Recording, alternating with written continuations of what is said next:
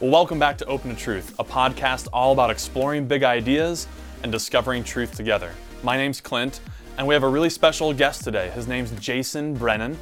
He's a professor at Georgetown University, and he specializes in politics, philosophy, and economics. Uh, he's written a number of books, but today we focused on one that he wrote called Against Democracy. Uh, kind of an inflammatory title, but we get into the reasons why in the conversation. We talk all about uh, what is democracy, what are the reasons for why someone would endorse it, and then what are some alternative views for how we govern ourselves, and just some other problems that we face as a, a voting populace. So I really uh, enjoyed this time with Jason, and now I bring you Jason Brennan. Well, hi, Jason. Welcome to the podcast. Thanks. Thanks for having me. Well, our listeners would have just heard in your bio that you've written a book called Against Democracy. Here it is behind us. Uh, and I could already, I could already feel that some listeners might be on the defensive. Oh no, my precious democracy is under attack. I don't think they need to be. Really, I think the big idea of this book is that there are good reasons to think that other forms of government um, and civic engagement are likely to produce even better results than democracy. Is that is that about right? Is that the thesis? Anything you'd want to add on to that? Yeah, I totally agree with that. In fact, um, at one originally the book wasn't going to be called Against Democracy. It was going to be called Against Politics. And about mm. a week before it went to press, my editor said, if we call it against democracy, more people read it, but they'll read it unsympathetically. If we call it against politics and you make the main claim that politics makes us mean and dumb, people read it very sympathetically, but fewer will. What do you want wow. to do? And we debated and we said, let's go for the money. So we took the uh, book cover that would make people sure. angry. Uh, and, it, and, it, sort of worked. But I, I, like to think of myself as not only a fan of democracy, but democracy's truest fan because I think I'm the only person who likes it exactly as much as it deserves to be liked. Ah. I tend to think of democracy the way I think of, like, say, uh, you know, let's say AC/DC, since uh, you're, you know you're Australian. Yeah. Um, like I think they're a great band, but they're not perfect. Not all of their albums are good. Some of their stuff is is imperfect, and there are things that could be better about them. And Democracy, it's the best we've done so far. You know, perhaps in the same way that AC/DC is the best hard rock band we've had so far. But uh, but it's not perfect, and there are things we might be able to do better. So, I wonder if we could just dive in here to the specifics. Um, so if we could better appreciate like what what is uh, not sufficient with democracy, or what are ways that it lacks that you would even want to seek an alternative? Like I don't know, depending on who you are, you might think things are going relatively well for me. It, it seems like things are improving along the course of history in a lot of uh, great ways. Maybe some areas are backsliding, but uh, what are the goods that democracy actually delivers, and in what ways is it um, kind of holding us back? Yeah. So compared to say dictatorships, genuine monarchies, one-party states, uh, old-fashioned aristocracies, feudal governments, and most of the other things we've tried, um, it performs better in terms of protecting our civil liberties, protecting our economic freedom, promoting some degree of equality among citizens, having an open, tolerant society, making us richer, etc. So in a way, compared to everything else we've tried, it's a winner. It's not always perfect. Sometimes the issue is really about how much democracy total do we want in a particular polity. But compared to the other things we've done, it works. But nevertheless, um, I think what we've discovered over like the past 70 years is that democracy has some built-in systematic flaws. And I think the best way to illustrate that is to sort of describe what we're taught in like middle school around the world, around like hmm. sixth grade or the equivalent, and what everyone thinks democracy is about, and then finding out why that's mistaken. Hmm. You know, so like my you know my 13 year old who's like taking classes in like U.S. government right now, uh, he'll be taught something like this. The way democracy works is everybody has a sense of their own interests and the things that they care about. It doesn't have to be near their self interest. They could care about other people, the environment, etc. But they care about some stuff. They then go and learn how does the world work? What makes the world tick? I discover how politics works, how the economy works, how science works, etc., etc. I learn all these things about the world and on the basis of my values and my understanding of how the world works, I form political beliefs, an ideology of sorts, like things, policies that I advocate, ideas about politics that I advocate. And then the next thing I do is I go and I look around at all the various political parties on offer and I vote for the one that best matches my ideology. Or if I recognize that they have no chance of winning, like let, us say maybe the Greens are the best match, but they're not going to win. Maybe I'll vote for like the Democrats because they're the best match that has a real chance and I don't want to say waste my vote. Uh, then, because the parties want to win, they're basically trying to come up with policy platforms that will attract a lot of voters. Politicians are trying to attract what voters want. And so, supposedly, democracy is forcing voters to give the people what they want, and what they want is based upon their interest and their understanding. Now, everybody does that. So, on election day, when we vote, we basically force the people who want power to give us what we want and then they we they get power and probably over the next four years or five years or six years depending which country you're in they're going to like try to implement the things they said they would. And they're worried also that if they do a bad job we'll punish them by voting them out. If they do a good job we'll reward them by um, voting them back in and you know, etc so this is sort of the theory of democracy everybody is taught. And unfortunately we have really good evidence that every step of that is wrong except maybe the first step. Um, really? every to, step yeah, every step. Uh, I mean, and don't even read my my book provides some evidence for that. But honestly, if you want to read probably the best book that summarizes why this is mistaken, there's a really good book by the uh, political scientists Christopher Achen and Larry Bartels called "Democracy for Realists," and they say. No, democracy and elections are closer to being random events than they are to being this kind of triumphant story. So basically, here's what really happens. Uh, yeah, it's it's harsh. That doesn't mean that it's it you know, it, it doesn't work the way we think. So it's true yeah. that people have interests and they care about things, but uh, for the most part, people don't really learn how the world works. They're mm-hmm. spectacularly mm-hmm. ignorant about almost everything that might be relevant to politics, and we can get into that at great length later, I'm mm-hmm. sure. Uh, when it, they go to vote for a party, according to the old theory, the popular sovereignty theory, well, what happens is I look for the party that matches my ideology. But in fact, um, what we find is that the overwhelming majority of political citizens don't have anything like stable political beliefs. Something like 50% to 60%, when you ask them in a poll, what do you think about something, they'll give you basically a random answer. And the reason we know that it's random is if we ask them the same question over and over again over a multi year period, say a month apart, they'll give us different answers every time. And if we ask them why they changed their mind, they said, I never changed my mind. This is what I've always thought. Oh, no. Uh, really, disastrous, like the, dude. Yeah, the That's first problem. Uh, the first big studies of voter behavior, like uh, this guy um, named Converse, this is what he was finding. The correlation between people's political beliefs over time was zero, 0.00. That's how fine grained it was. It gets so then you wonder why do people vote for different parties? And the most popular answer seems to be that it's sort of a social thing. Like I'm from the New England area of uh, of United States. I don't live there now, but that's where I'm from. I still think of myself as a New Englander, and that means that I root for the Boston sports teams. I like the Boston Red Sox, the Boston Celtics, uh, the New England Patriots. I I thought Tom Brady was the greatest quarterback of all time of all time back in 2006, though I know everyone agrees that because it's just obvious that sure. he is and voting rooting for those teams lets me lets me like fit in with people from my area. Wearing the mm-hmm. t-shirts and so on makes people know i'm one of them. They can trust me and date me and do business with me. So there's a lot of social benefits from joining different team identities. And there's a good reason to think that our for most of us our political affiliations are like that as well. I vote for this group because that's what people like me do and then i get social rewards for doing so there's a really good book called uh, Neither Liberal Nor Conservative by uh, Kinder and Kalmoe, which traces all the evidence for this out over the past 70 years. And their estimate is that in a typical modern democracy, maybe only about 14 out of 100 people genuinely has political beliefs and holds on to them and votes accordingly. Wow. And then the final step is so when we're voting, we're not voting on the basis of ideology, we're voting to fit in with others. And the final step is do we vote the bastards out when they do a bad job? No, we, we have no memory of that. We're terrible at it. The typical voter has about six months of memory. They uh, remember only some economic things. They blame incumbents regardless of whether they're actually at fault for it. So the whole retrospective voting thing doesn't work. So that's mm-hmm. democracy in a nutshell. It's more about identity than it is about policy. We're not voting on the basis for interests. And so it's actually kind of a puzzle why it works as well as it does. Those are, man, that's fascinating to hear you lay out all those issues.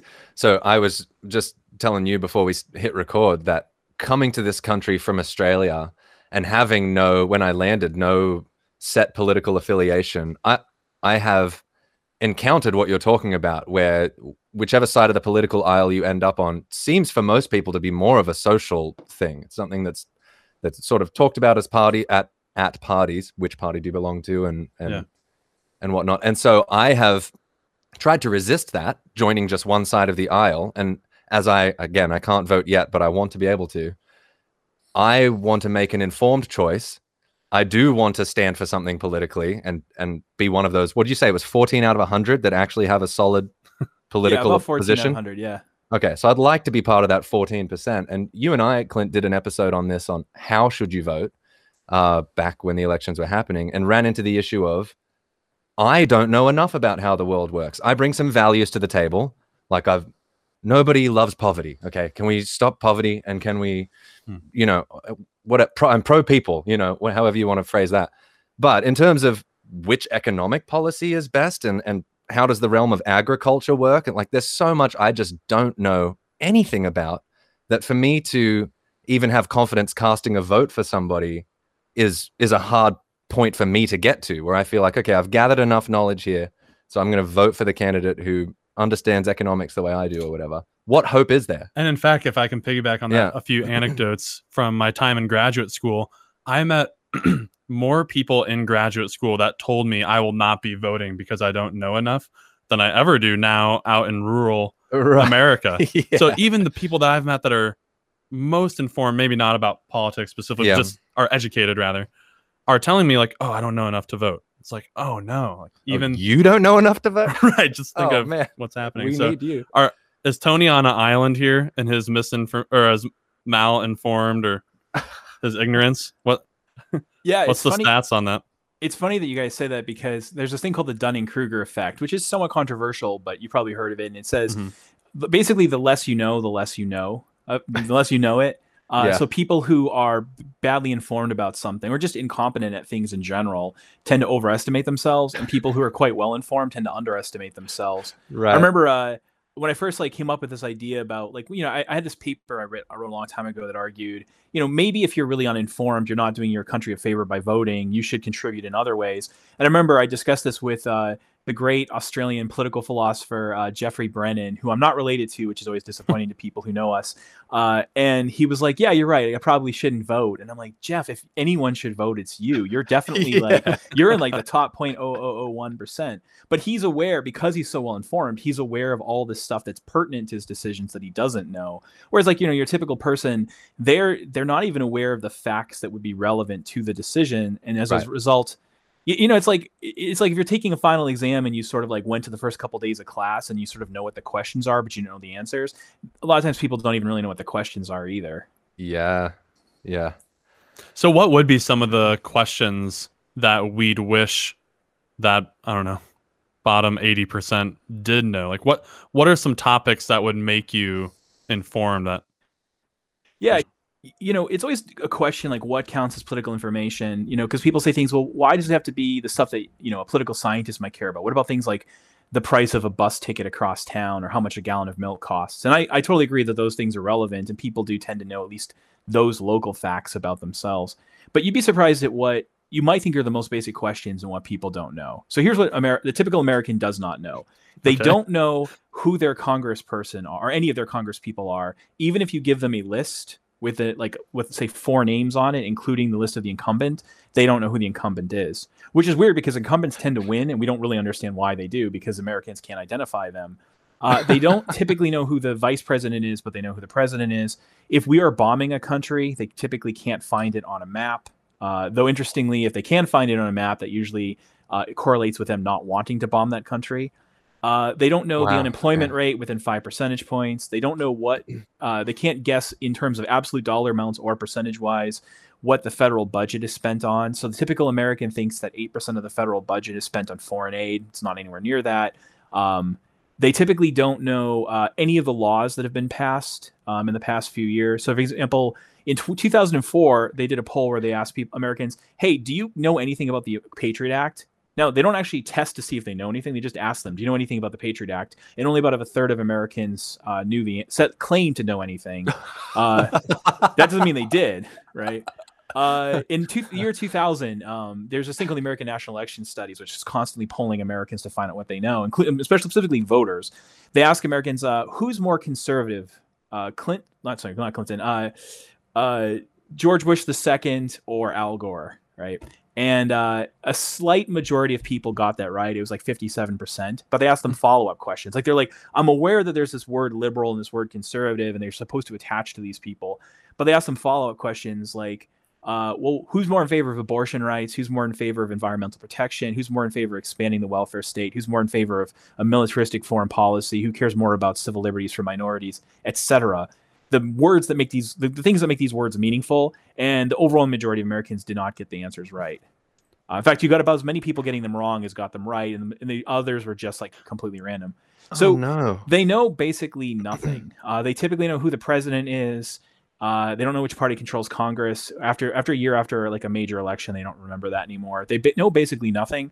And unfortunately, in most other countries where we have data, we have much better data about Americans than anyone else. We get similar kinds of results. Uh, Australians are ignorant, Canadians are ignorant, uh, Austrians are ignorant, Japanese are ignorant, uh, Americans are ignorant. Like talking about who's more informed is a little bit like asking like which is the best of the F students. yeah. So that is so troubling, man. Why is that? Why? That's really troubling. What What is the leading cause of that level of ignorance? And I'm not saying I necessarily know a ton. I don't. I don't even.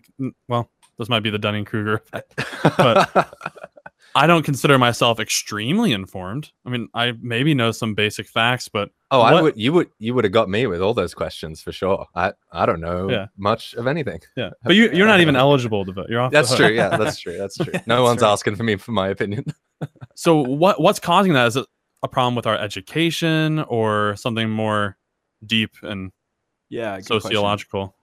You know, I'm an hmm. educator. I, I work at a university. I teach business government relations and like political science type things and political economy and so on. So what I'm about to say troubles me quite a bit. Education as an independent variable has a very weak effect on what people know about politics. Uh, mm-hmm. Going, Pew does a, a, battery every few years where they ask Americans uh, what they know about politics. And as an independent variable, going from having a high school diploma to having a bachelor's degree predicts you get about one extra question right out of 30. That's it. That's it. Education, educated people tend to know more, but in fact, things like IQ and money and interest are what's doing the work. It's not other stuff. So here's the leading explanation. Uh, it's called rational ignorance. So as an educator, I find this out. I, I have to see the same thing. I have students that come to my class, they take a test. Oh, six months later, they've forgotten 90% of the material. You know, after people graduate from college, they forget almost everything that they've learned uh, you know, I was a chemistry major as an undergrad. I forgot almost all of it. I used to be mm-hmm. fluent in like Latin. I forgot almost all of it. I used to be fluent in Spanish. I hardly ever use it, so I remember just the basics. Um, I don't even remember like papers that I wrote 15 years ago. Mm-hmm. I forget them because they're not useful to me. So, uh, rational ignorance claims that people tend to be informed about something only if it's useful to them or if it's interesting. Mm-hmm. Like if the, basically they tend to be informed only if the benefits of the information exceed the costs. When it comes to politics, for most of hmm. us, the benefits don't exceed the costs because of the built in defect in democracy. The thing is, democracy works, it spreads power out to the masses. But what that means is that your individual vote makes very little difference. To kind of illustrate that, imagine like you're taking a class in like say UC Berkeley. I think biology 101 is like a thousand students there. So imagine the professor says in the first day of class, uh, I'm an egalitarian, so what I'm going to do is give you one final exam 15 weeks from now that'll be worth 100% of your grade. But because I'm an egalitarian, I'm not going to give every individual student their individual score. Rather, I'm going to average all of your scores together, and you'll all get exactly the same grade. And imagine people are stuck in this class and they're, you know, what you'd expect is that the average grade would end up being something like an F, not because people are stupid, not because they're bad, not because they're corrupt, but because if you study really hard, you bear all the costs and it barely affects the score. Like if the average score is going to be a 30 without you and you get a th- you get 100 on the exam, then what happens is you you bump the average up from like a 30 to like a 30.7. Mm-hmm. So why bother studying? And if you just slack off and like watch Netflix, you get all the benefits. So you mm-hmm. would remain rationally ignorant of the information in that class because it, learning it doesn't really help your grade. Something like that mm-hmm. happens with your vote. Uh, you as an individual have very little efficacy as a voter. The chances that your vote would say uh, break a tie in the U.S. presidential election are really small. It depends on what state you're living in, thanks to the electoral college. But if you're living in like California, you know, on the most optimistic model that's out there in the literature, it spits out an arbitrarily low number of like maybe like 100, 1 in 100, 250 trillion chance of breaking a tie. Hmm. Maybe in a couple swing states, you have might have it's have a like I don't know one in a three million chance. But for most of us, our chances of, of changing the election are vanishingly small. We seem to know that even if you don't know the exact number. So we don't usually invest in political knowledge unless we find it interesting. Mm-hmm. But finding it interesting, it's not necessarily going to force you to be right about it because uh, just imagine mm-hmm. like you're going back in time like i transport you to medieval england like the year 1000 well you better believe in like catholicism and believe in it strongly or everyone's going to beat you up and ostracize you right if i transport you to say uh, I don't know, rural Afghanistan right now, like it would be beneficial for you to believe in Islam because people will punish you for not believing it and ben- you'll benefit from believing it. Something like that happens with a lot of political information. It's just useful for you to believe what people in your peer group believe. Mm-hmm. So we don't, we're not in a way disciplined to know the truth, and we have weird incentives to just believe stuff because other people believe it. So it's called rational ignorance. People hmm. don't know much because it's not in their interest to know that stuff. I I can imagine folks who are interested, but are maybe more interested in the soap opera like drama that sometimes goes on politically, as opposed to policy and best course of action as far as economics and that sort. Some people are interested in the show of it all, the spectacle of mm-hmm. it all, but that wouldn't equate to the kind of knowledge that would make them a useful voter. Now, I'm interested is what you've just described there, rational ignorance, is that sort of inevitably tied to scale? I mean, we just have so many people in this country. How many are eligible to vote? Do you guys know? I don't know off the top of my head. Yeah, it's like about 210 million. 210 million.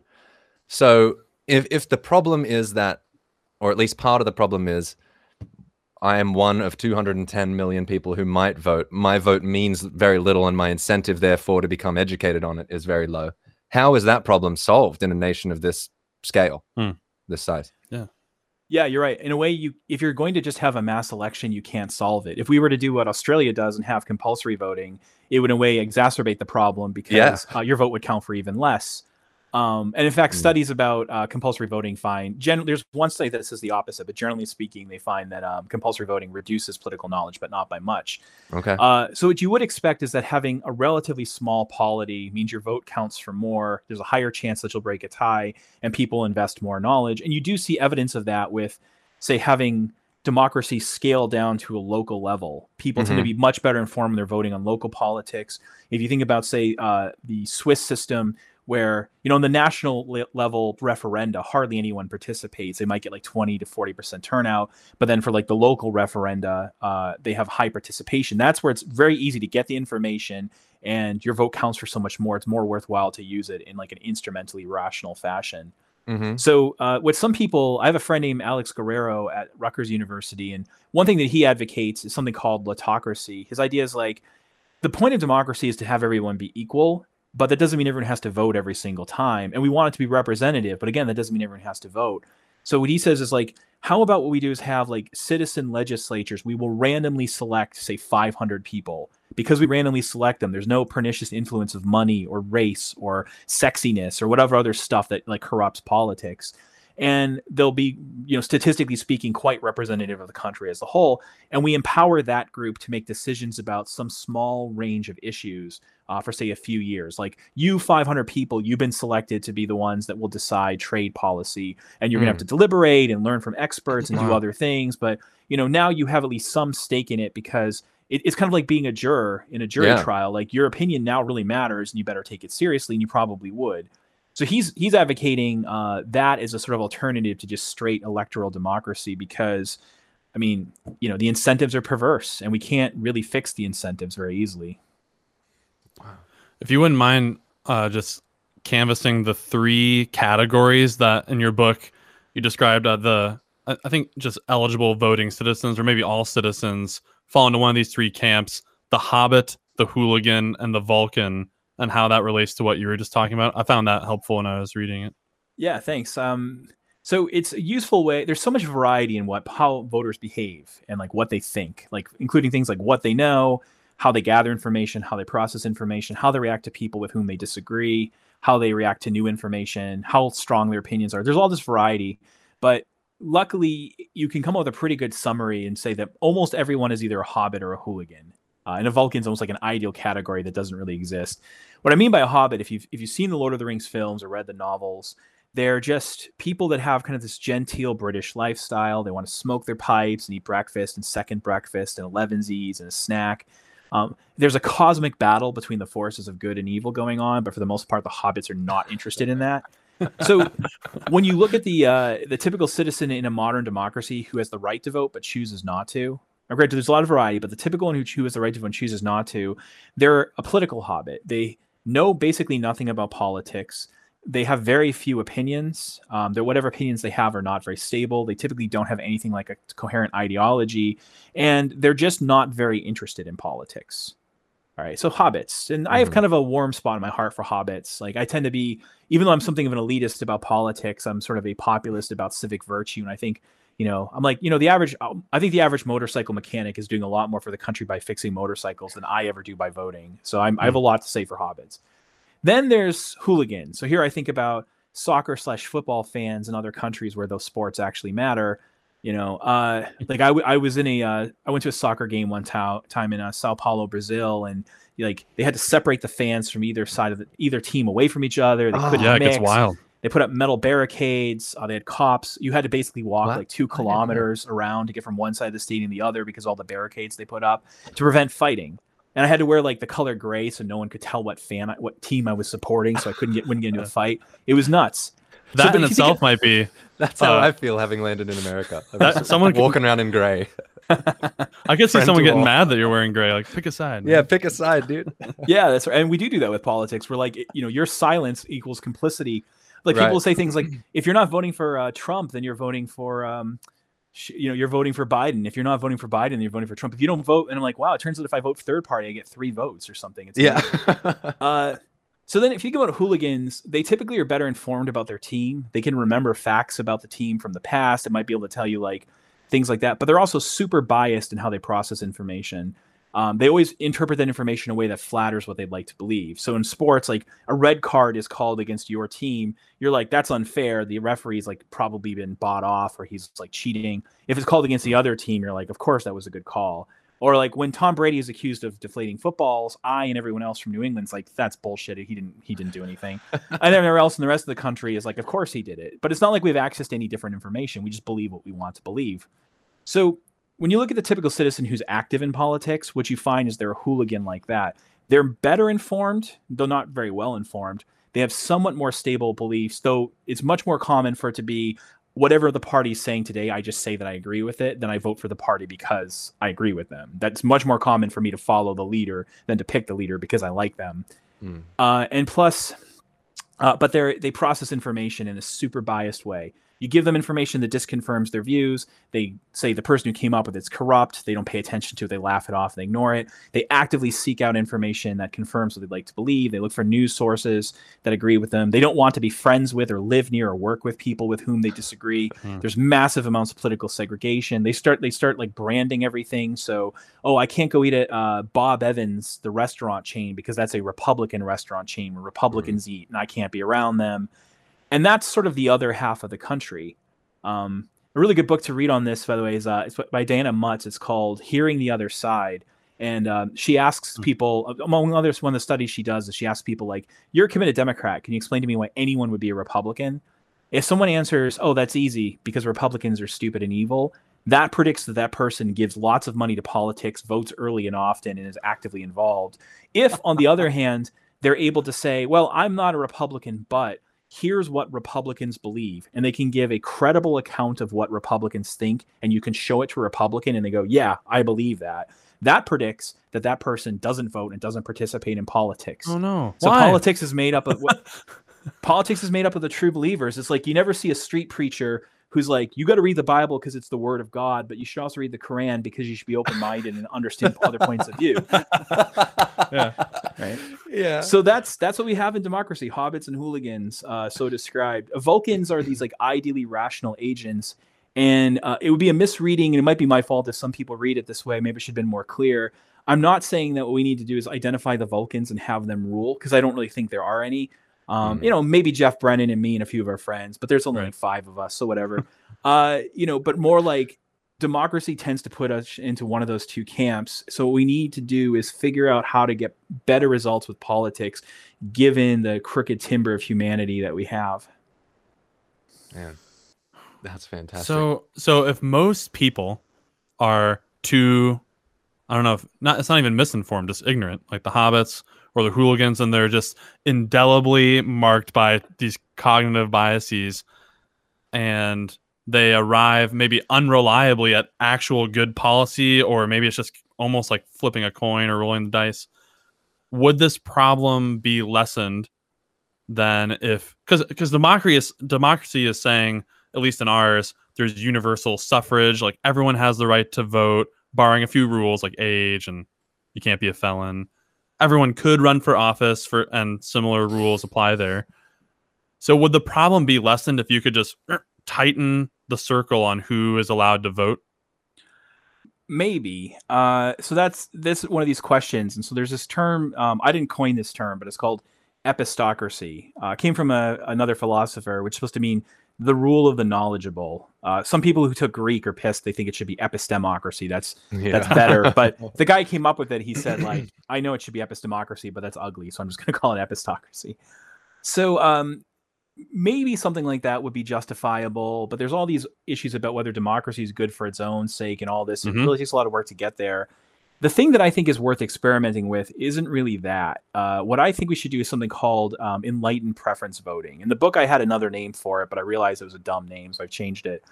Uh, enlightened preference voting works like this: on election day, everybody gets to vote, and they all get to vote as an equal, including children. I'm also not in favor of disenfranchising uh, felons, even in our current system. I don't see a point to doing that. Um, everyone gets to vote. Your kids, your cat, it doesn't matter but when you vote, you make it a little bit more complicated. What You do is three things. First thing you do is you tell us who you are. So we find out your demographic information, like what race you are, your gender identity, your income level, your employment status, religiosity, marriage, children, because this stuff, identity stuff, affects how people vote. The second thing we do is we find out what you want. Whatever the election is about, whether it's a referendum on like, you know, joining the European Union or leaving it or picking a president or whatever it might be, you tell us what it is you want. The third thing you do is you take a quiz of basic political information. Um, uh, so, you know, questions like what's the unemployment rate, who's your current senator, et cetera, those sorts of things. Mm-hmm. This quiz doesn't determine whether your vote counts or not. It's not disqualifying your qualifying, it's, it's something more complicated, more interesting. When you have these three sets of data, who people are, what they are, what they want, and what they know, what you're able to do is with kind of basic statistics that like lots of people could calculate. Your typical newspaper has someone who could verify this. You can make a statistical estimate of what would the country have voted for if it were demographically identical but had gotten a perfect score on the quiz. Mm. It's a way of uh, simulating a fully informed uh, public.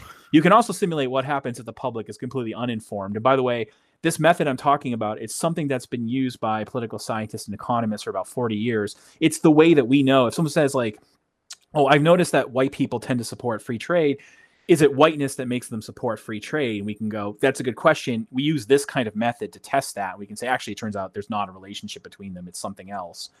Uh, so we can use this is something that we've already been doing. So we could use it to try to estimate what would we have voted for if only we were fully informed? An example of this would be take Brexit back in 2016. Now, I mean, I'll put my cards on the table. I don't think the Brexit vote was a good idea. Um, I benefited from it because one of the reasons that book got translated into so many European languages was because of Brexit. So thank you, oh. British people. You've made me quite a bit of money, and I appreciate it. Uh, but during the Brexit vote, we actually had a number of polling fir- polling firms ask the British people questions about facts relevant to the election or to the decision, such as like, how much money goes into the EU, how much comes out, where's investment coming from, what percent of people are European immigrants in the UK, etc. Both the Remain and Leave voters got those wrong, but the Remain voters were much closer to the truth than the Leave voters. If you take the data we have about who people are, what they know, and what they want, and you estimate what would have happened on on that day had the British people been fully informed about those questions, they would have voted to remain. It's like really right. clear. Wow. So the the difficulty here is it's one thing if I say, you know, if someone like Larry Bartels or Bryan Caplan or uh, you know Martin Gilens or someone does a study like this and they publish it in a political science journal, nothing's at stake. You know, with like what the questions are, what the categories are. But if we did this in real life, people always ask the question, and they should ask this question: Who gets to decide what's on that quiz about what counts as inf- information? Mm-hmm, I mean, after sure. all, people are going to try to game that quiz in order to make it benefit their party which is absolutely right. Of course they will. Yeah. Politicians are corrupt. They have they they're self-interested. So this might sound paradoxical, but my idea is this.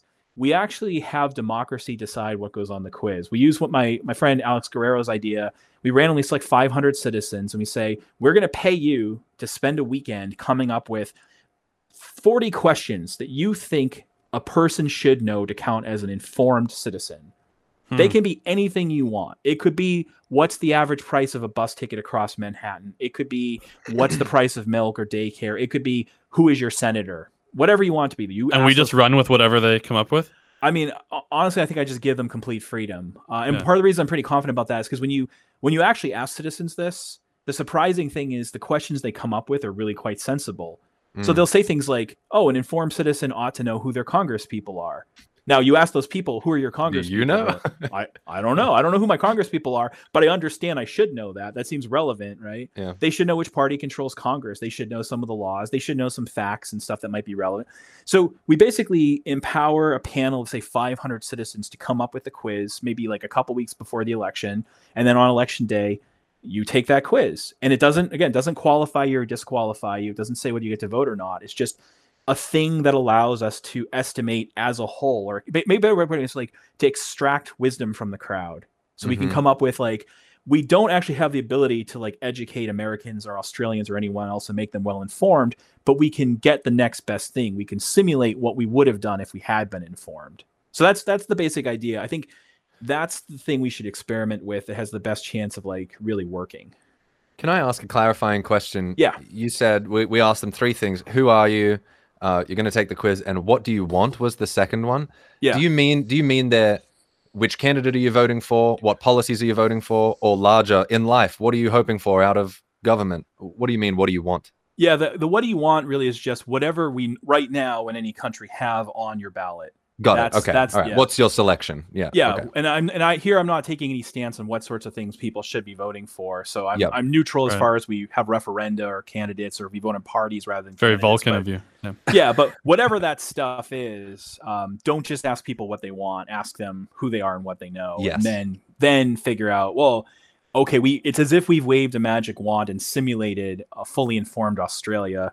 What would they yeah. have voted for? Oh, it turns out they would have voted for this and, and maybe a good way of putting it is, you know, people often say things like, well, had we done that, you know, who would have won in 2016? Would have been Clinton or Trump? And I'm like, it's it's actually pretty much more radical than that because it, the way that parties run, the way that they campaign, the kinds of advertisements they have, the platforms they offer, um, the types of candidates that they put up for uh, office, that's all dependent upon the voting system that we have. The reason mm-hmm. that we mm-hmm. have two major parties in the United States and Germany has many, many major parties is because we have different voting systems.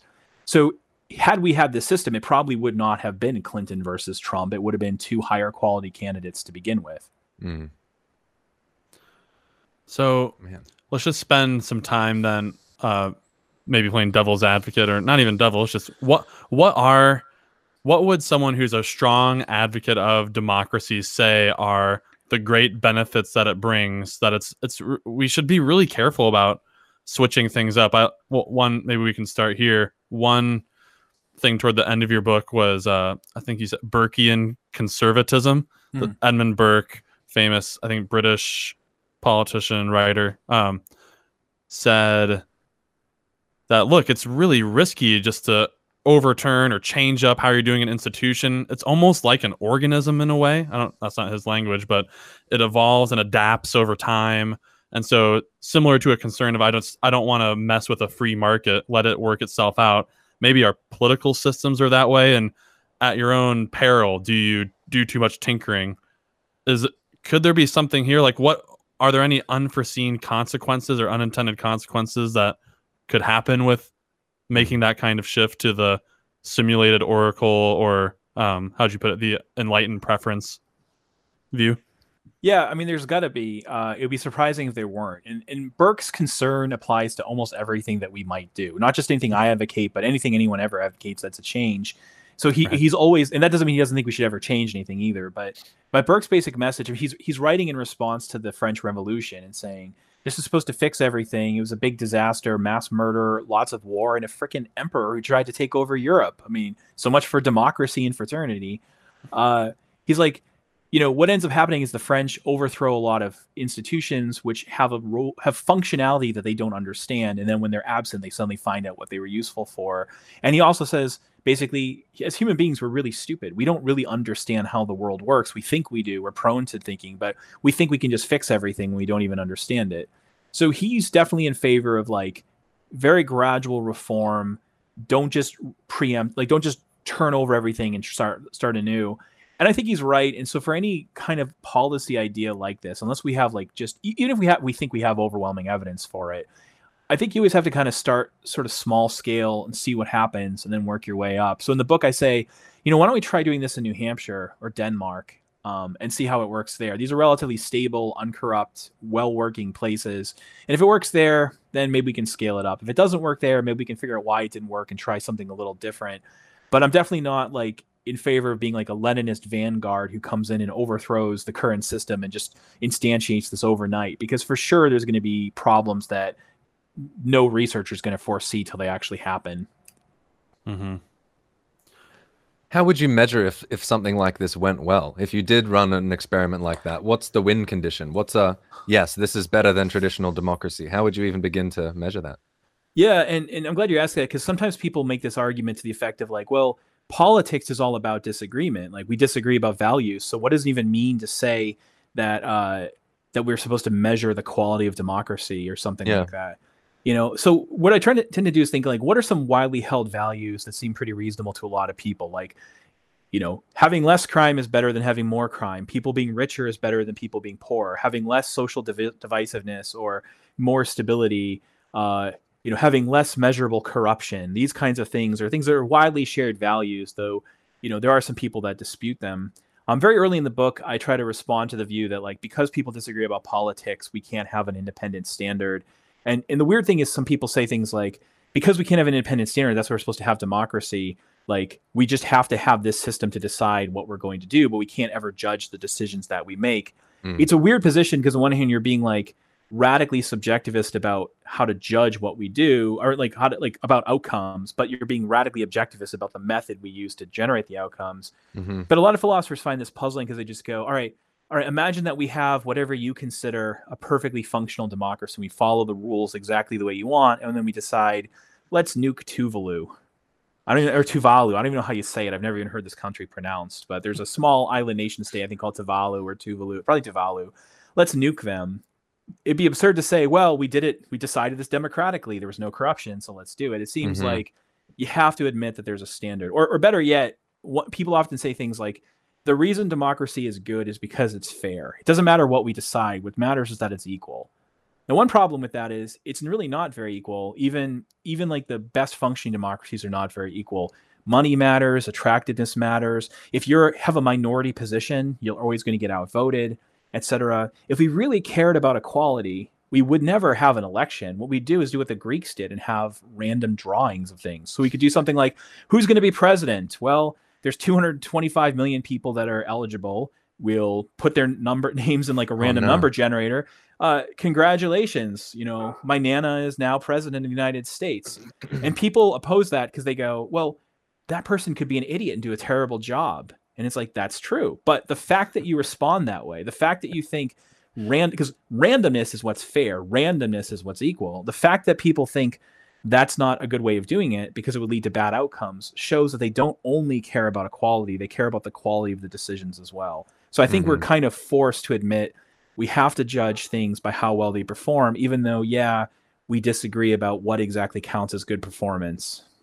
Yeah. That's good, man. Thanks. Now, I, th- I could see someone maybe like that doesn't have all their thoughts on democracy crystallized, but is feeling frustrated. Like, no, no, wait a minute. Like I, like you were saying at the beginning, I was told in eighth grade that democracy is really good, and there, there's something to this. So maybe they're thinking, uh, democracy is good because it's a symbol for something. Like it communi- having this style of government communicates, particularly if you do have a universal suffrage, everyone can vote. Uh, all citizens are equal or each of you have dignity uh, we see you you're acknowledged your voice counts and counts equally uh, mm-hmm. there and whether that's maybe that's not so good or something but th- there are these values that the system itself can symbolize or showcase to a people that even might seep deep down into their psyche and and empower them, encourage them. Is there is there something to that, or is that does that not work as a defense? Yeah, I think that's right. Uh, in fact, we imbue democracy with all sorts of social meanings, and so for us, what you find in most countries is that as a group rises in status, one of the ways that the country acknowledges that that group has status is by giving them equal voting rights. And you see that even with like depriving felons of the right to vote, as we do in many states and many countries. That's kind of like the country's way of saying, like, you broke our rules, so F you, you don't get to vote anymore. So we mm-hmm. imbue voting with all this symbolic power. But I really ask first, is it worth doing that? Now, for one, if if the point of voting is to sort of symbolize equality, then you can make the same move I made before where you can go, yeah, but it doesn't do it very well. If you really care about equality, you should have random selection. Randomness is even more equal. So mm-hmm. if you're one of those people, again, you don't want elections, you don't want voting. What you want are lotteries and sortition. And those people will be like, but I don't want that. And it's like, aha. So again, once again, you don't only care about the symbolic value of a call and you care about the actual outcomes. But the other thing is, why do we have to instantiate equality this way? You know, so like let me give you a parallel. Um, my university, I think, is is pretty corrupt. I, I, think our I think our leaders do a pretty bad job uh, leading by the values that they profess to lead by. Yeah. I write. I've been writing mm-hmm. a lot of complaints to them over the past year about some of their bad behavior. So they'll do things like they'll write like they'll put up epitaphs or statues or like things that proclaim how much they care about students. But then I'll be like, well, what about hey, informing students ahead of time about the decisions you're going to make for next fall so they can decide whether to transfer or not. And they're like, oh, we're not going to do that. So it's like they do the symbolic stuff, but not the stuff that actually delivers the goods for the students. Mm-hmm. And similarly, um, there's a conflict. If you care about equality, you might say, well, what's more important, having equal voting rights or when there's a conflict between the having more equal outcomes? Because it's not clear that having equal voting rights will lead to equal outcomes. No, I mean, here, right. just as a, a, a toy example, you know, imagine we have 90% white, 10% black as a population. Imagine all the white people are completely racist against all the black people, such that white people will universally agree to always thwart black interests. Now I give everybody equal voting rights. What happens? Well, yeah. democracy will lead to less equal outcomes because the, the majority are going to vote against the minority. So mm-hmm. there's there can be a conflict. So at least in principle, there can be a conflict between equal voting rights and equal outcomes. Though in practice, I don't think there isn't as much as I had in that toy example. But the other thing is like, you know, why not just pick if, if it's delivering bad goods, why not if it's not working, why not just find some other way to express equality? You know, giving everyone equal liberal rights, equal freedom of speech might be a way of like symbolizing equality. Or I have this like toy example in the book where I go, imagine you lived in a you grew up in a world where at the age of 18, the government gives you a red scarf and everyone wears their red scarf outside. And then imagine like this hardcore, like fundamentalist religious group comes to power and they say, We hate gay people, so we're going to remove their red scarves. And when you turn 18, if you're gay, you don't get a red scarf. In that world, it would make sense to go and march on the streets and demand that gay people get their red scarves. But we, sitting from the outside, can see we can see how they would think that, but we also recognize there's not really a deep connection between equality and the scarves. It's just a meaning that they're imposing mm-hmm. on it. In the same way that, mm-hmm. like, if I stick up my middle finger, it's not like that necessarily has to express contempt. It just does because we've imputed meaning to it. So I, I think right. we're doing that with democracy too. One of the ways we can express that everybody's equal is by giving them equal voting rights. One of the ways we can express everyone's equal is by giving everyone a red scarf when they turn 18. One of the ways, I think a better way of expressing everyone's equal is we pick whatever political system does the best job of delivering egalitarian outcomes, even if it turns out to be one that is not perfectly egalitarian on its inputs. Mm-hmm. You know, I tend to think if you care about a value, you should care more about achieving the value than symbolizing concern for the value, which is why, you know, I complain about my own university because they do the opposite, right? Yeah. So there's also an idea that now wait a minute. So I, I like that you honed in like the version of epistocracy you were kind of defend, defending as the enlightened uh, preference, but even there, it's not it's not totally obvious that it's really my vote that counts. I get that you gathered some information, but it is markedly different from me just casting a ballot. And in the current system we have, there's this notion that by participating, I'm kind of like giving my consent mm-hmm. to be governed. Like, uh, um, yeah, I, I don't know if that's how many people think that, but that's at least an underlying like the consent of the governed is an ideal of democracy Yeah. Is there something like that, or that my participation also maybe like gives me some autonomy? I am self-directing. I'm making my wishes known in the world, and and checking off a box, and I want this person. There is there some value in that that we'd lose in a epistocracy? Yeah, I think there's still like whatever value comes from the fact that you're participating, and in, at least with the kind of enlightened preference voting system I like, you're participating as an equal. I think that's still there, but I, I don't think that or democracy itself rises to something that could be called autonomy or consent, um, just because of how little power people have. So I Mm. like to joke things like, you know, if, if I want to know if I have autonomous control over my left arm, I do an experiment. I'm like, I'm going to will my left arm to move right now, and ah, it's moving. So that seems like I probably have autonomous control. Though for the scientists that are watching, I realize n equals one and it wasn't controlled. So it's not a good experiment yet, but I've got some preliminary evidence. And now I'm going to will, uh, let me try willing something else for politics. I hereby will that we have open borders in the United States. Anyone can move here whenever they want. That's like a, a thing that I happen to advocate.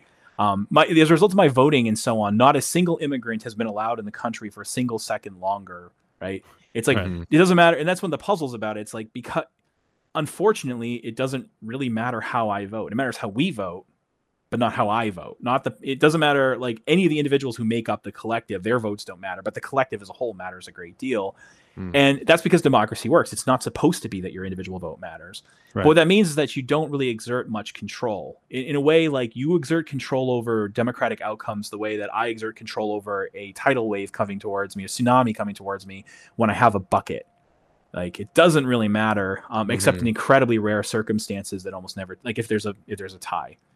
Uh, so that doesn't seem quite right. And even when it comes to consent, think about you know how consent normally works. Uh, I'm looking around the room for something that I've purchased here. Like I have this like Kurt Cobain uh, Lego figure, right? I bought this from uh, I forget the name of the company, like Hidden Toy Sale, I think is the name of the company that sells these things. So I'll put a shout out to them. Like I I look at it and I go, I want that thing. I go on a website, I put in my credit card, I hit a button, and it shows up later. That's a consensual transaction. And by the way, the person didn't have to take my money. They didn't have to sell this. They weren't enslaved by me. That's a consensual transaction. In contrast, you know, it had, it had the guy who sold this came out to me and said, "I have a Kurt Cobain thing. I think you want it. I'm just going to take your money and give make you take it." That wouldn't have been consensual. That would have been Mhm. force. I mean, I like it. It's it's super cool, but it wouldn't. It would have been force. Uh, if I'd given him the money and he didn't do his part, it wouldn't have been a consensual transaction. It would have been like fraud or something. Sure. When you think about government, it's unfortunately a little bit closer to that. Like, it doesn't matter if you say yes, they do it anyway. It doesn't matter if you say no, they do it anyway. You don't really have a reasonable way to opt out for the most part. It's incredibly difficult for most people to even move to another country. It- unlike like choosing to go to like a different restaurant or to buy a different toy, Yeah. it's really difficult to move to another country. I was considering moving to Australia, and it was like you know I would have been allowed to, but there was like a point system, and I need three oh, hundred yeah. points, and It's a headache. yeah. Yeah, one of my colleagues is, you know, uh, he's a he's a red-haired white guy from Canada who's a native English speaker and uh, has um, a, an American PhD. And for him to come work at Georgetown was an incredible pain in the ass. It wasn't just something he could easily choose to do. And we are the lucky ones. Most people can't just move, so you're sort of stuck in the country you're born in for most of the time. And finally, the government doesn't even consider it having a job of having to do its part. So if you pay taxes for the police and the police don't show up to protect you when you call them, they don't give you your taxes back. Right. You can't sue. Yeah. In fact, this has gone to the Supreme Court. These actual No cases in the U.S. Yeah, uh, there's a case in D.C. where some a woman called the cops because she was being attacked, and they never showed up, and so she sued. And it went to the U.S. Supreme Court, and the Supreme Court said, "No, the government doesn't owe you protection in exchange for taxes. It just owes people in general protection." So it has none of the elements of a typical consensual transaction. Uh, and and beyond that, we also tend to think information matters too. Like imagine you have some like think about children. Like imagine like a kid goes up to the doctor and says, "I want some medicine," and the doctor's like, "Here you go, pick whatever you want." He's like, "I'm going to pick this medicine," and he just starts taking it, and it kills him. Yeah. Did the kid really consent? He has no idea what he's doing. We, we tend to think that they, you need some level of information to, for it to be a consensual transaction.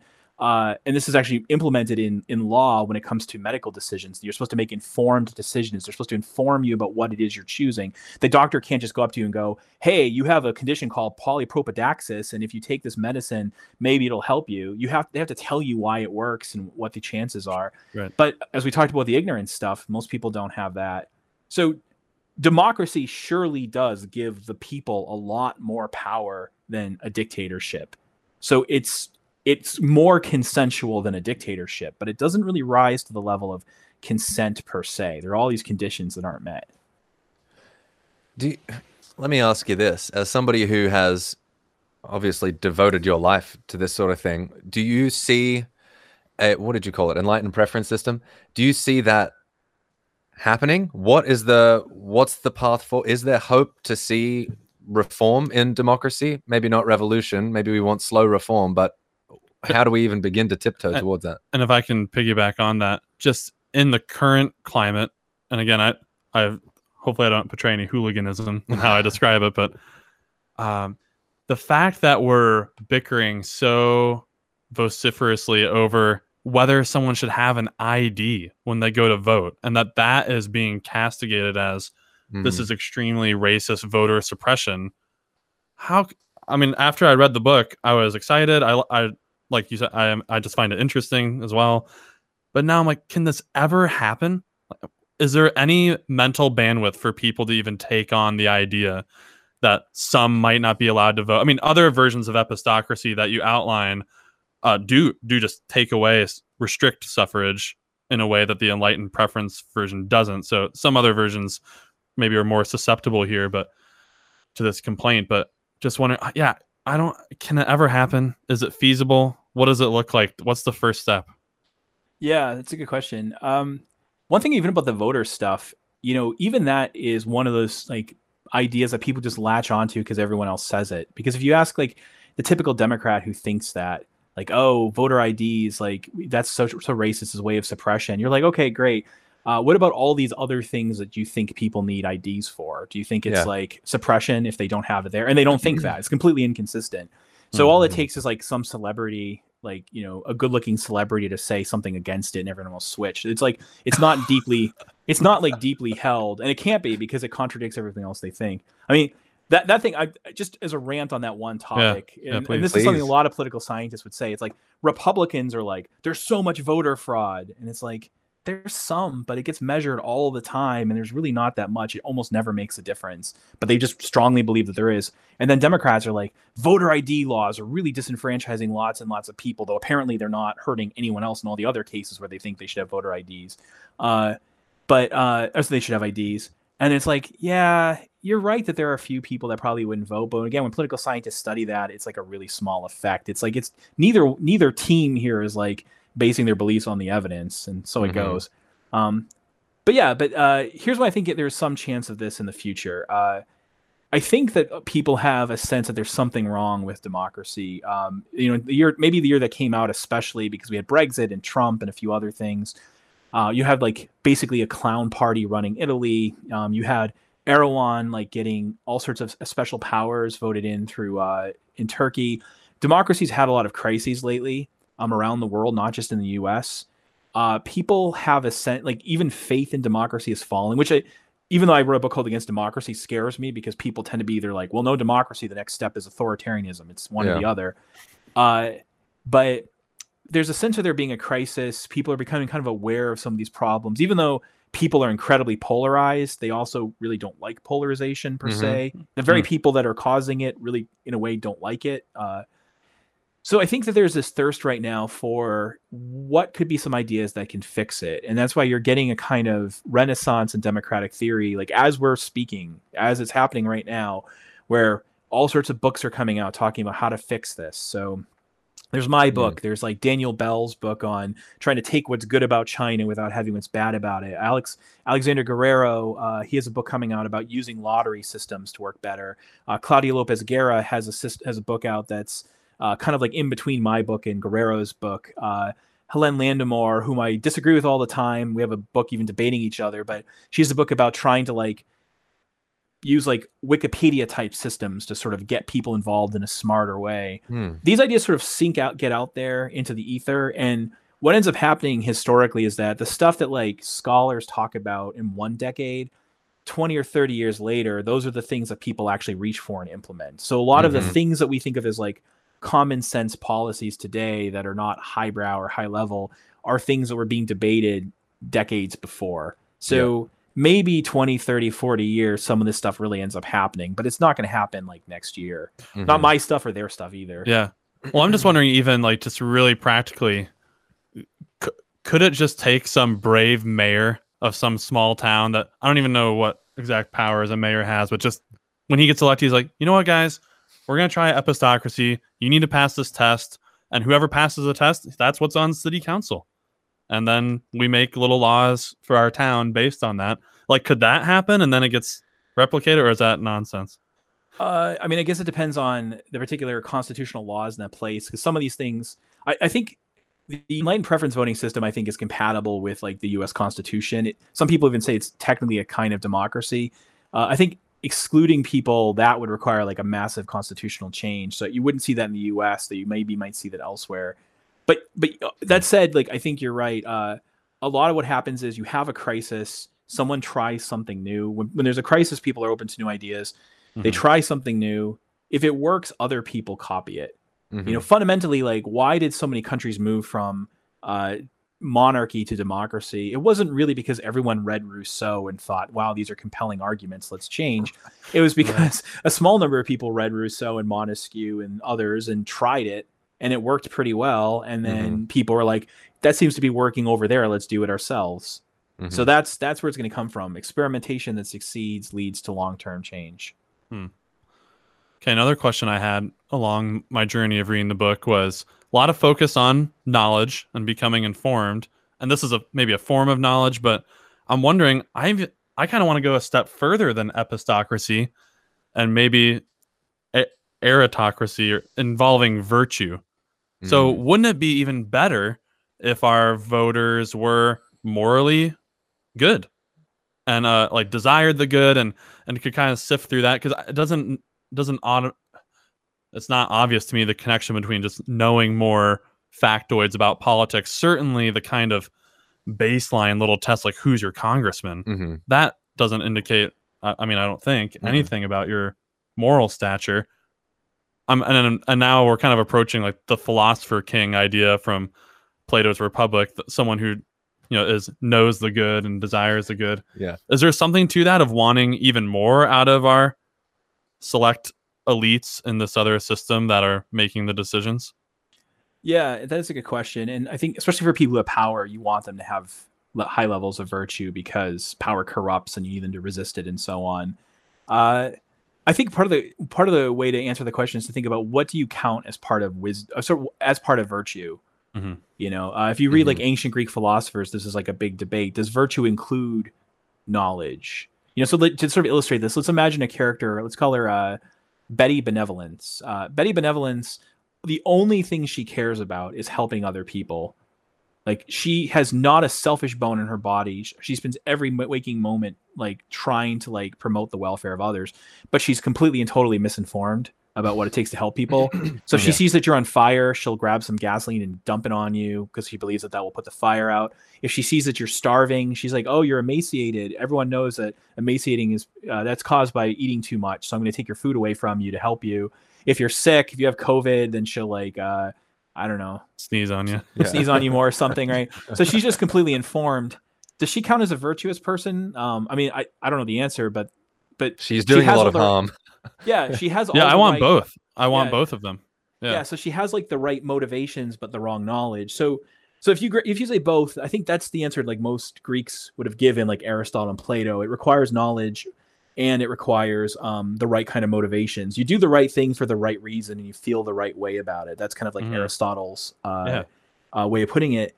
Um, yeah, I mean, in a way, that is what we want from everyone, don't we? Uh, it's harder to measure virtue. It's really difficult to like. It's it's one thing to come up with a test for like how, like how like how much you know. How would you measure like how virtuous you are? Maybe like put the Milgram ex- put you in the Milgram experiment, and if you're one of the Yeah. one out of ten people that doesn't go along with it, I'm just curious, pretty- has there been any studies or like published ideas on that? So, I mean, maybe that, or this might be a little bit crass, but even just the percentage of charitable giving on your taxes, like what percentage of your income do you give away? Mm, I don't Yeah. even like that, You though, don't like that? No, no, no. There's so many people who are just doing that for publicity and whatnot. You know, Sure. Yeah. think about the rich boys who are just I'm not saying pay to amount, look it was percentage. You know, yeah, yeah. I, I don't know how you test for virtue yeah. beyond beyond some thought experiment or Yeah. an escape room they don't Internet realize is an escape room and they No. yeah all right Yeah. No, I, I agree with you on that. Uh, there's a really good book called um, "The Elephant in the Brain," and they have a whole chapter on charitable giving. And they say Ah. they provide, I think, really overwhelming evidence that the majority of charitable giving is motivated by the desire to look good to others, Yeah, not yeah, the desire to help.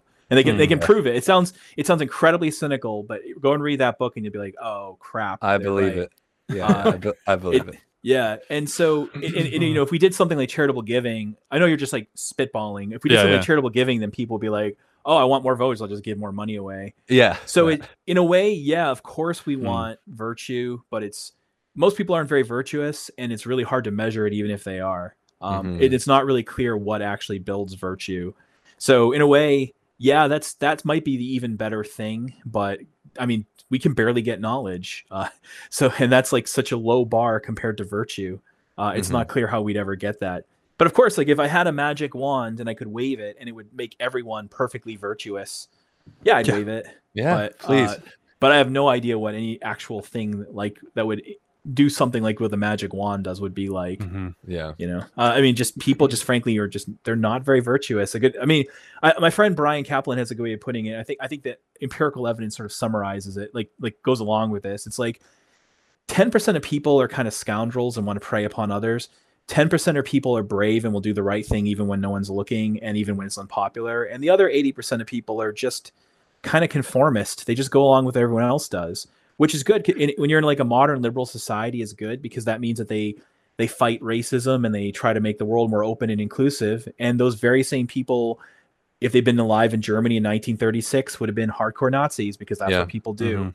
Yeah. And I think I don't really know how to fix or change that. So I think we Mhm. just have to like not worry Yeah. about it, I guess. Now, what's interesting, I'm just kind of connecting some threads here. I don't know if you touch on this explicitly in the book, but maybe one criticism of the enlightened preference view as opposed to other forms of epistocracy. Let's just quickly say something about that. Like one form could be you just straight up need to pass some kind of test about political knowledge and that in order get- to vote in order to Yeah. vote, or everyone gets one vote and then you earn extra votes depending on your education level, something like that.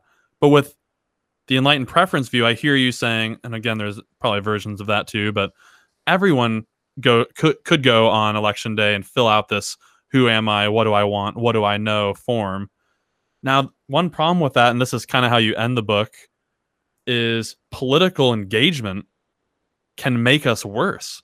And so one that's one Wh- wh- fault of worse how worse in what way uh, that you you well a lot of ways you don't mean virtue i mean i mean Oh, you do? more i i think i mean more you become worse morally even when you're engaged in politics yes This sucks for you jason he's given his whole life to it yeah. Well, i- actually, you know, in a way, it, this is a kind of a funny thing about me. I I'm not into politics. Like you were- you mentioned before Oh, right. about like the day to day politics stuff that people get into. Mm. I, I I really like studying politics the way like a political scientist or philosopher or an economist would study it. right But I'm not watching the news. I don't like when a, when a presidential candidate gives a speech. I usually don't watch it, and if I do watch it, it doesn't move me. I Mhm. never put signs. I don't put up bumper stickers or signs. Like Mm. I never give money to like pol- uh, political parties.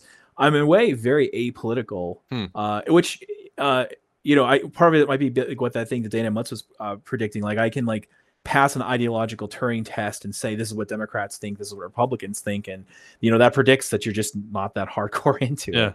yeah. So yeah, uh, you're right. Um, maybe so maybe sorry to put a fine pin on the question yeah i cut you off sorry does enlighten does the enlightened preference view where people a lot of people are still involved still fall prey to one of the problems you outlined with democracy and that widespread political engagement makes us worse and embattles us and makes us civic enemies with each other yeah, um, it might. it's unclear whether people would participate at the same rate in the system. Maybe they'd participate less. Maybe politics would be a little bit combative, less combative, because it would be something of a uh, black box type system. Like you're voting, you're participating in it, but the outcome gets generated by our collective behavior, and mm-hmm. it's not really like team one versus team two, and that might change. Uh, mm-hmm. You know, I, I I don't. Part of the point of that system was to say I don't really think I can fix people's actual level of information or their actual level of virtue. I don't think I can convert hooligans into Vulcans or hobbits mm. into Vulcans. I think we're stuck with hobbits and hooligans. So it's more of like a can we get better government despite being stuck with them? And and actually, you know, this isn't in the book, but if I had to try to reduce the amount of polarization in the United States, the thing that I would actually do wouldn't be this stuff. It would be to put in um like some pr- sort of proportional voting system right? Because a lot of what I think Voltaire had a good idea th- way of thinking about this. When you have like one major religion, like one church, and that's it, it just dominates everybody to maintain its power. When you have like two churches, they fight it out. Like it's just Lutherans versus Catholics. They fight it out constantly because you're just on the verge of dominating if you can just crush the other side. right. And when you have 30, as Voltaire says, when he's like looking around like religious conflict in the 1700s, he's like, when you have like 30, people just kind of live and let live because you you just can't afford to have this I will never be with anyone other than those I agree with attitude. And some people do it, but those are a minority. Most people are just like, yeah, I'm just going to accept everybody and that's fine. Something mm. like that seems to happen with politics where look at one party states. I don't have to say more about that, right? Look at two party states like the US. It's Democrats and Republicans. We just it's just like Lutherans versus Catholics in 1530. We just have to crush the other side and then we win. And then you look at Germany or places that have proportional voting systems, which mathematically lead to there being many, many parties.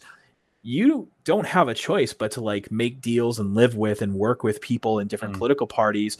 So you get a much more tolerant and open attitude. Uh, this won't happen. By the way, will this happen in the United States? I think there's almost no chance because the the fact that what we have called first past the post voting whoever gets the most votes wins. Yeah. The mm-hmm. fact that that leads to there being two parties, it's something called Duverger's law. It's well known. The par- the party leaders are aware of this, and because of that, they don't want to advocate voting changes that would lead to there being more parties. So the Republicans and Democrats like look at each other and effectively like, I hate you and you hate me. I wish you were dead and you wish I were dead. But we all yeah. we, we agree at least that we don't want there to be 15 other parties that sometimes win. We want the mm-hmm. third parties in the US to be jokes.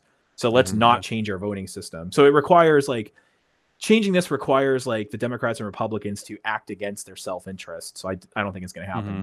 Yeah. And it's not really clear that a third party would equally siphon off from both because the typical third parties, maybe libertarian, would probably siphon off more Republicans or a Green Party would siphon off more Democrats. And if that's the case, they're probably not going to get off the ground. Yeah. I don't think. But yeah, I mean, I think it would just it would lead to a collapse of the, the two party system. You get so many more other parties. Who knows what they would look like? Who knows if the main parties we have now would survive? Uh, so I think it's so chaotic for them. They're they're just never going to go along with it. Well, kind of as we land the plane here and wrap up, um, maybe to leave our audience with some some glimmers of hope or a forecast of the future. What what's some of your knowledge of the the studies and scholarship that's been done? If we were to go with enlightened preference, or when we go to assess what people know, what what do the top 10% of knowers, the informed informed populace across parties, what are kind of the policy preferences marked in that class of people? Because that was a surprising um, claim in the book that actually there are some uh, strong majority opinions in that class of knowers, regardless of party affiliation. Yeah, good. Um, so, for example, Martin Gilens in the book Affluence and Influence, he just looks at, say, the Democratic Party and he looks at the differences between the high information and low information people. And he finds high information people tend to be open, tolerant, they're less militaristic. Um, low information Democrats tend to be against abortion rights, against gay rights, very militaristic, and so on.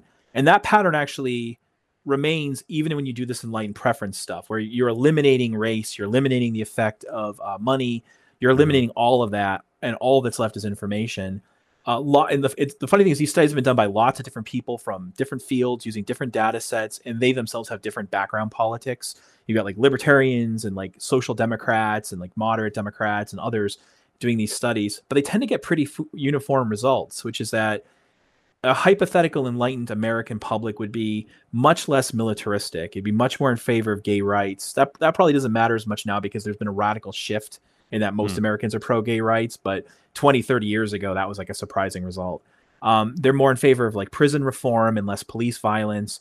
They're more in favor of increasing taxes to offset the deficit than decreasing taxes. They favor have the kind of nuanced views on environmental protection, where it's not just more or less, but rather let's do things that look like they work and use cost benefit analysis for it. Um, they tend to be strongly in favor of free trade. Um, their views on the welfare state are again kind of nuanced, where it's not just more or less, but like let's have like it's more about particular policies that seem to be more effective. Mm-hmm. And what you get is something that kind of cross, cuts across party lines. It's like some ideas from libertarians, some ideas from Greens, some ideas from Democrats, some ideas from Republicans, um, and also interestingly tends to more closely match what might be kind of common sense views among economists, but not others. Uh, which is surprising because it's not like they're just testing do you agree with economists but that's what you tend to find a hypothetically hmm. enlightened public starts to think more like a professional economist would and less like a party partisan would so um, in a way i I take the fact that you get a congruence of these results and it coheres with stuff that's independently studied and you're getting it from lots of people, different backgrounds, different different studies, different different beliefs themselves. They're not just trying to prove that they're right. As in a way, there is wisdom out there in the crowds, and if we could just find a way to get it, we mm-hmm. could do mm-hmm. better. You know, we well, don't, we can't fix people, but we can make fix the system. Yeah.